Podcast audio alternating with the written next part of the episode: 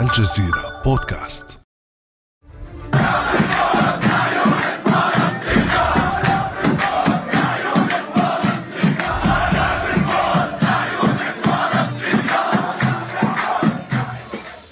إنهم الشباب المقدسيون وقد اهتزت لهتافاتهم جدران باب العمود القديمة أحد أبواب حرم المسجد الأقصى وهم يواجهون بصدور عارية شرطة الاحتلال الإسرائيلي التي تحاول بالقوة والعنف إخلاء منطقة باب العمود وما حولها منذ بداية شهر رمضان. شباب القدس دائما جاهزين بأي وقت بأي محل عشان يتصدوا للمستوطنين ولجيش الاحتلال. القدس والأقصى يعني المسجد الأقصى خط أحمر هذا بالنسبة لشباب القدس وواضح قدام الجميع أن شباب القدس يعني مش شباب بسيطة. شباب بتحب تتمرد على الاحتلال. شباب ما بتمرق كلمة لا ضابط احتلال ولا كلمة مستوطن ولا غيره. فالحمد لله على نعمة القدس.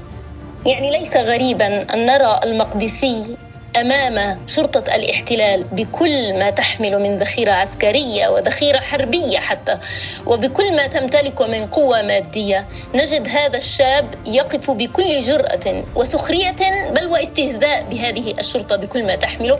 يقف اعزلا لأنه صاحب الحق. يدافع بهذا الحق عن حق فهو صاحب هذه الأرض وهو صاحب هذا الوطن وهو صاحب هذه المقدسات. لأنه المقدسي ما بيشوف الاحتلال من سنتيمتر واحد. إنه المقدسي لا يرى الاحتلال ولا يعترف فيه بتاتا. إحنا ما بنشوف الاحتلال إيه، والاحتلال ما له سيادة ولا سيطرة على مدينتنا المقدسة. اللي له سيطرة وله سيادة على مدينتنا المقدسة هو الإنسان المقدسي. شرارة هذه المواجهات اندلعت بعد خروج مسيرات للمستوطنين الصهاينة رددوا خلالها عبارات تدعو لطرد العرب والفلسطينيين من القدس.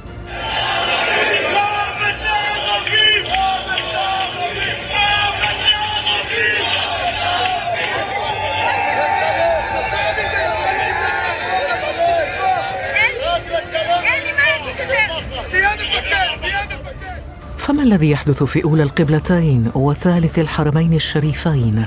ولماذا يخشى الاحتلال الإسرائيلي المواجهة مع الشباب المقدسيين؟ وهل باتت القدس على أبواب ثورة جديدة؟ بعد أمس من الجزيرة بودكاست أنا خديجة بن جنة.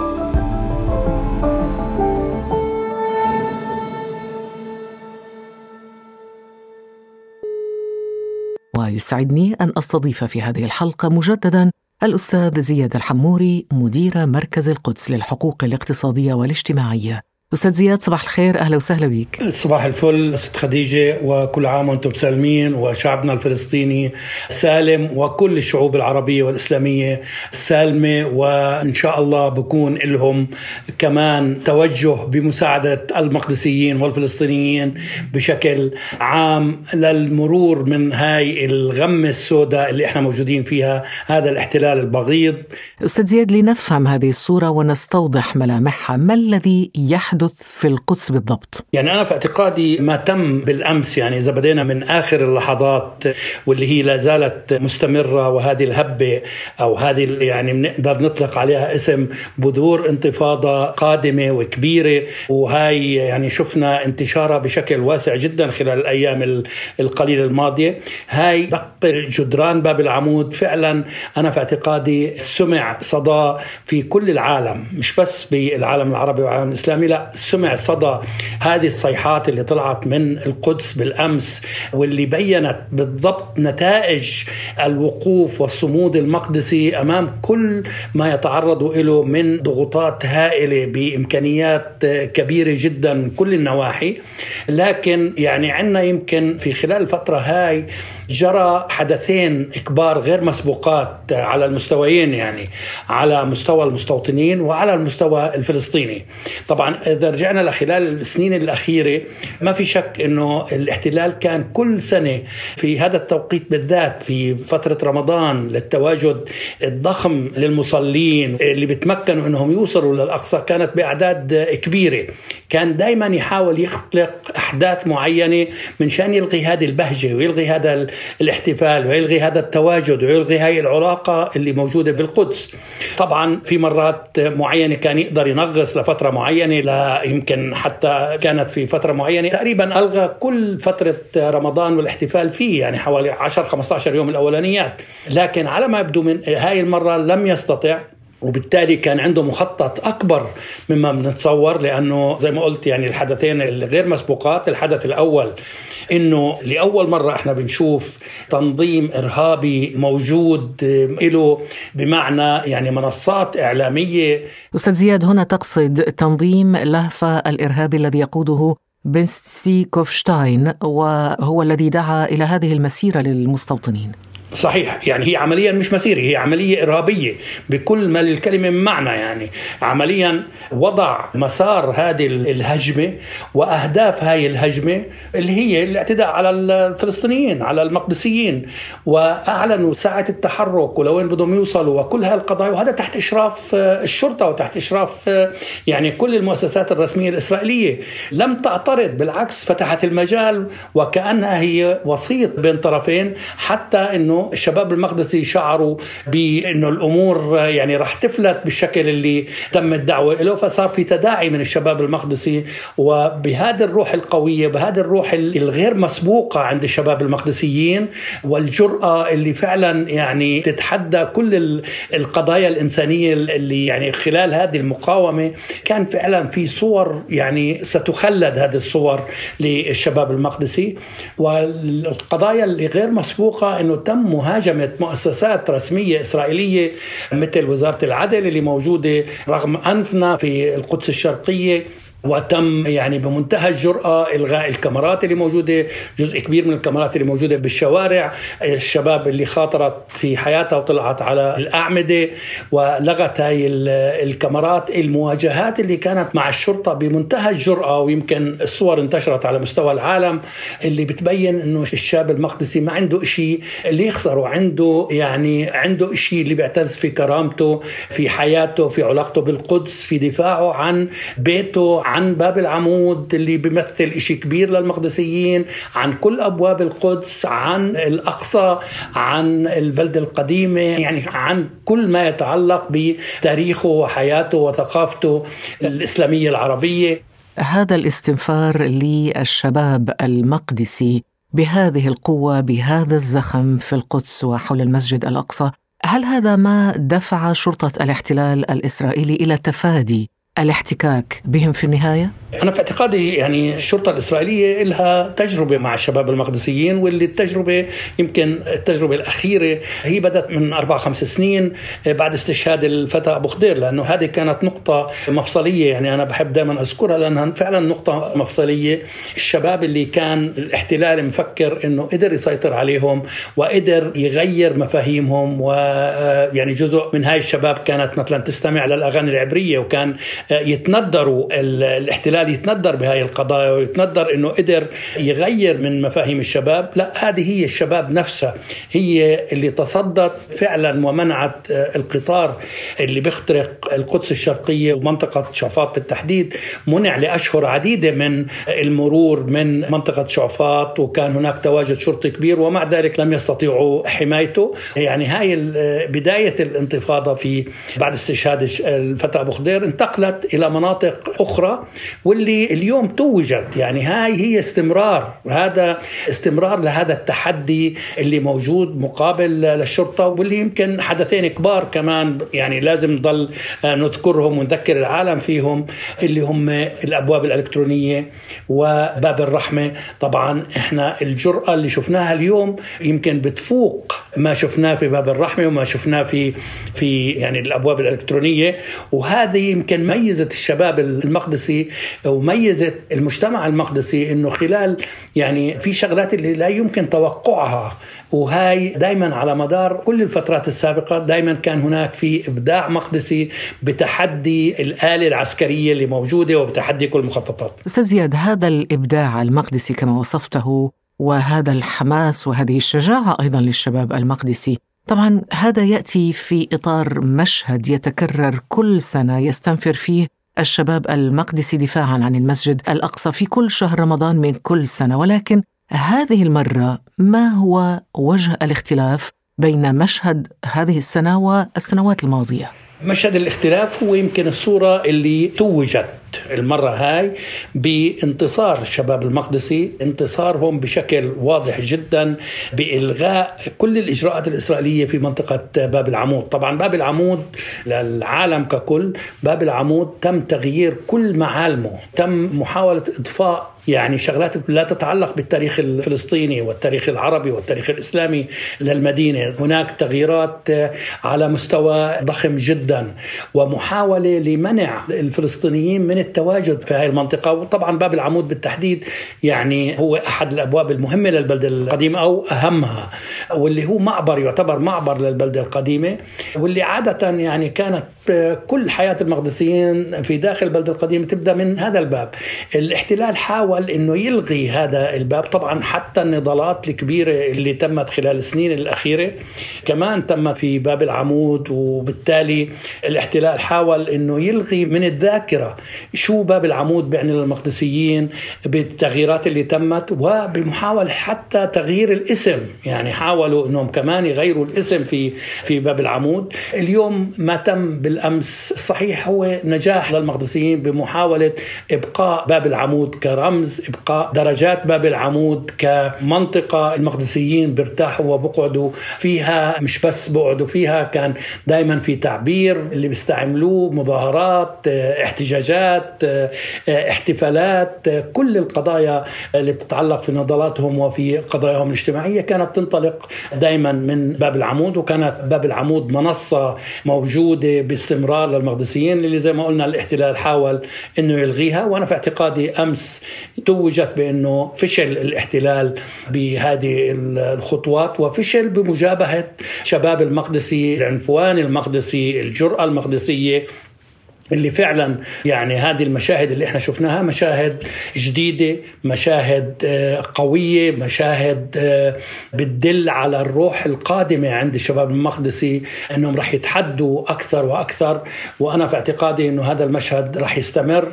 وصحيح يعني توقعاتنا باستمرار كان إنه هناك فعلا هناك يعني في أرضية كبيرة إنه يكون في انتفاضة ثالثة. أستاذ زياد واضح إنه كل توابل صناعة أو صنع انتفاضة ثالثة أصبحت موجودة الآن. 100% هذا كلام سليم.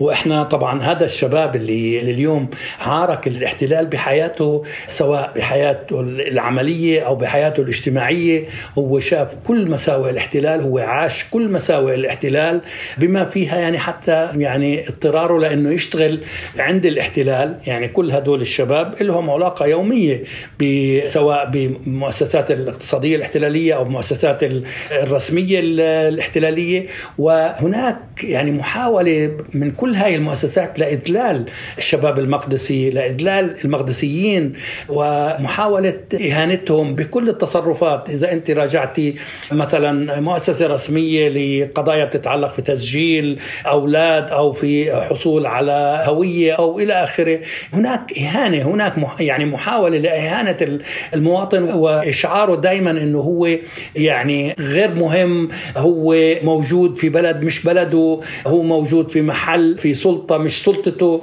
وبالتالي يعني بفرضوا عليك كل القضايا اللي بتتعلق بوجودك. وبالتالي هاي كل الردود الفعل اللي إحنا عم بنشوفها هي ردود فعل تراكمية اللي عم تنتقل من الأهل للشباب على مدار أجيال. يعني هاي الإهانات وهذا الغموض في مستقبل المقدسيين كله له علاقة بما يتم. يعني إحنا ولا مقدسي اليوم بشعر في أمان للمستقبل.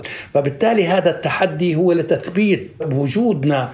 يعني أنا سمعت بعض الشباب والصبايا اللي حكوا بدهم يشعروا بوجودهم بسلطتهم في بلدهم بسلطتهم على أرضهم بسلطتهم على درجات باب العمود. أستاذ زياد هذا بالنسبة للجانب الفلسطيني لكن على الجانب الآخر الجانب الإسرائيلي يا ريت لو يعني تشرح لنا كيف تطورت الحركات الصهيونية و يعني نمت بهذا الشكل السريع لتصبح يعني حركات منظمة تقوم بمسيرات تطالب بقتل العرب. يعني صحيح خلال كل الفترات الماضية كان هناك اعتداءات مستمرة من المستوطنين على يعني سواء بقلع أشجار الزيتون، بالاعتداء على المزارعين، اعتداء على بعض العائلات لكن ما كانش ولا مرة كان بالشكل العلني اللي تم خلال الأيام الأخيرة. يعني الاعتداءات ولا مرة وقفت خلال كل سنين الاحتلال من قبل المستوطنين لكن كان دائما الجهة الرسمية تشعر ولو اعلاميا إنه هي ضد هاي الممارسات لكن مش عم تقدر تمسك من اعتدى وإلى آخره. ويمكن أشهر حادثة هي حرق عائلة دوابشة بمنتصف الليل. وتبين إنه هدول كمان جماعة اللي منظمين. أستاذ زياد من هي أبرز هذه المنظمات أو الجماعات المتطرفة الصهيونية؟ يعني طبعا من الأبرز واللي اليوم عم ترجع الصورة اللي هي جماعة كهنه كانوا. هدول اللي جزء منهم كانوا في الخليل وفي اعتداءات الخليل في بدايات السبعينات من القرن الماضي.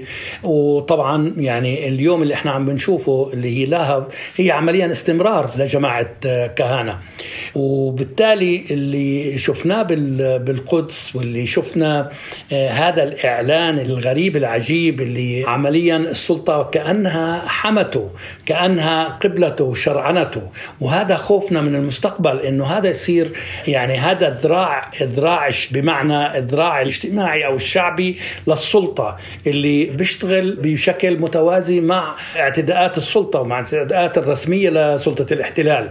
يعني لما هدول بيطلعوا بشكل واضح وعندهم مسيرة واضحة لوين بدهم يوصلوا وكيف بدهم يعتدوا يعني تم الإشارة كيف بدهم يعتدوا على المقدسيين وأي ساعة بدهم يوصلوا كل هاي القضايا تحت نظر وبصر السلطة سلطة الاحتلال اللي هي المفترض تحمي الناس وكان هناك اعتداءات فعلا بشكل واضح على كثير من الناس حتى بيوت ما هو الأخطر من هذا؟ يعني هل هناك تخوف مثلا من اقتطاع المستوطنين جزءا من أرض المسجد الأقصى لصالح الجماعات المتطرفة؟ هل هناك مخططات يعني تطبخ أو يجهز لها للمستقبل؟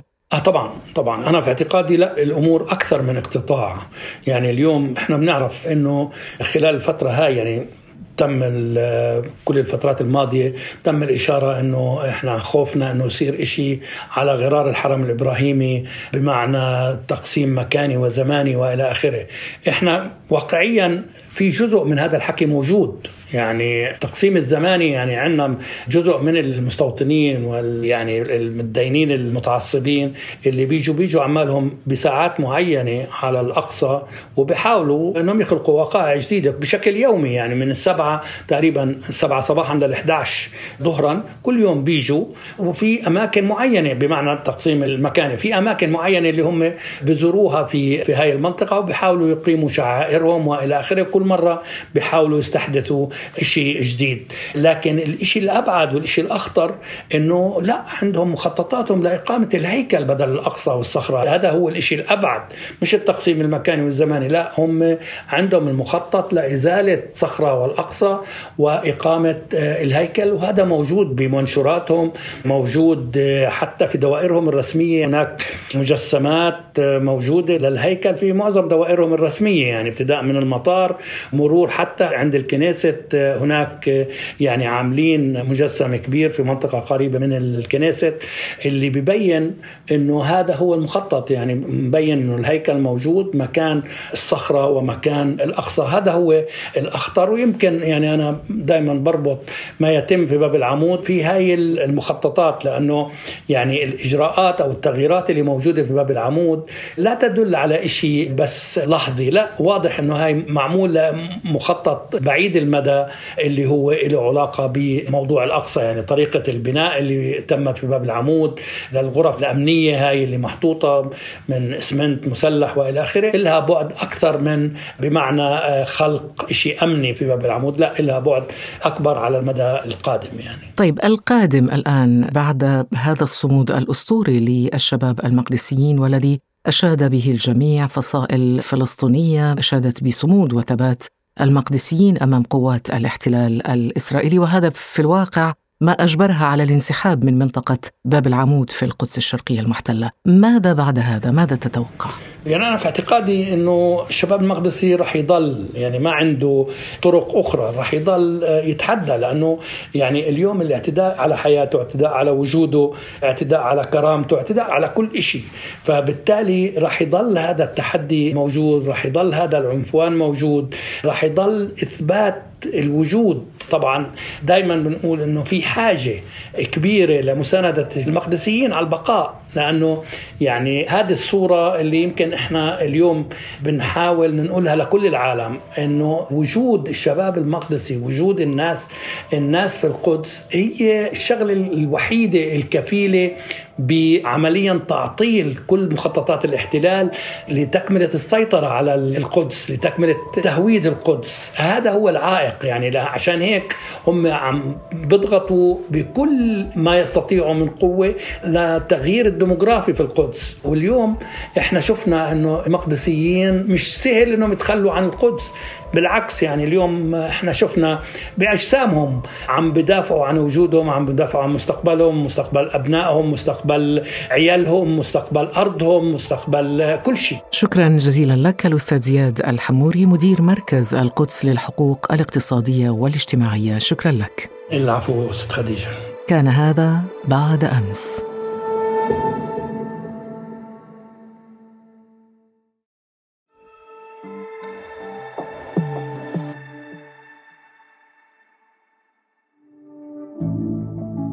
على تواصل مستمر مع الجزيرة بودكاست ولا تنسى تفعيل زر الاشتراك الموجود في تطبيقك لتصلك الحلقات يومياً.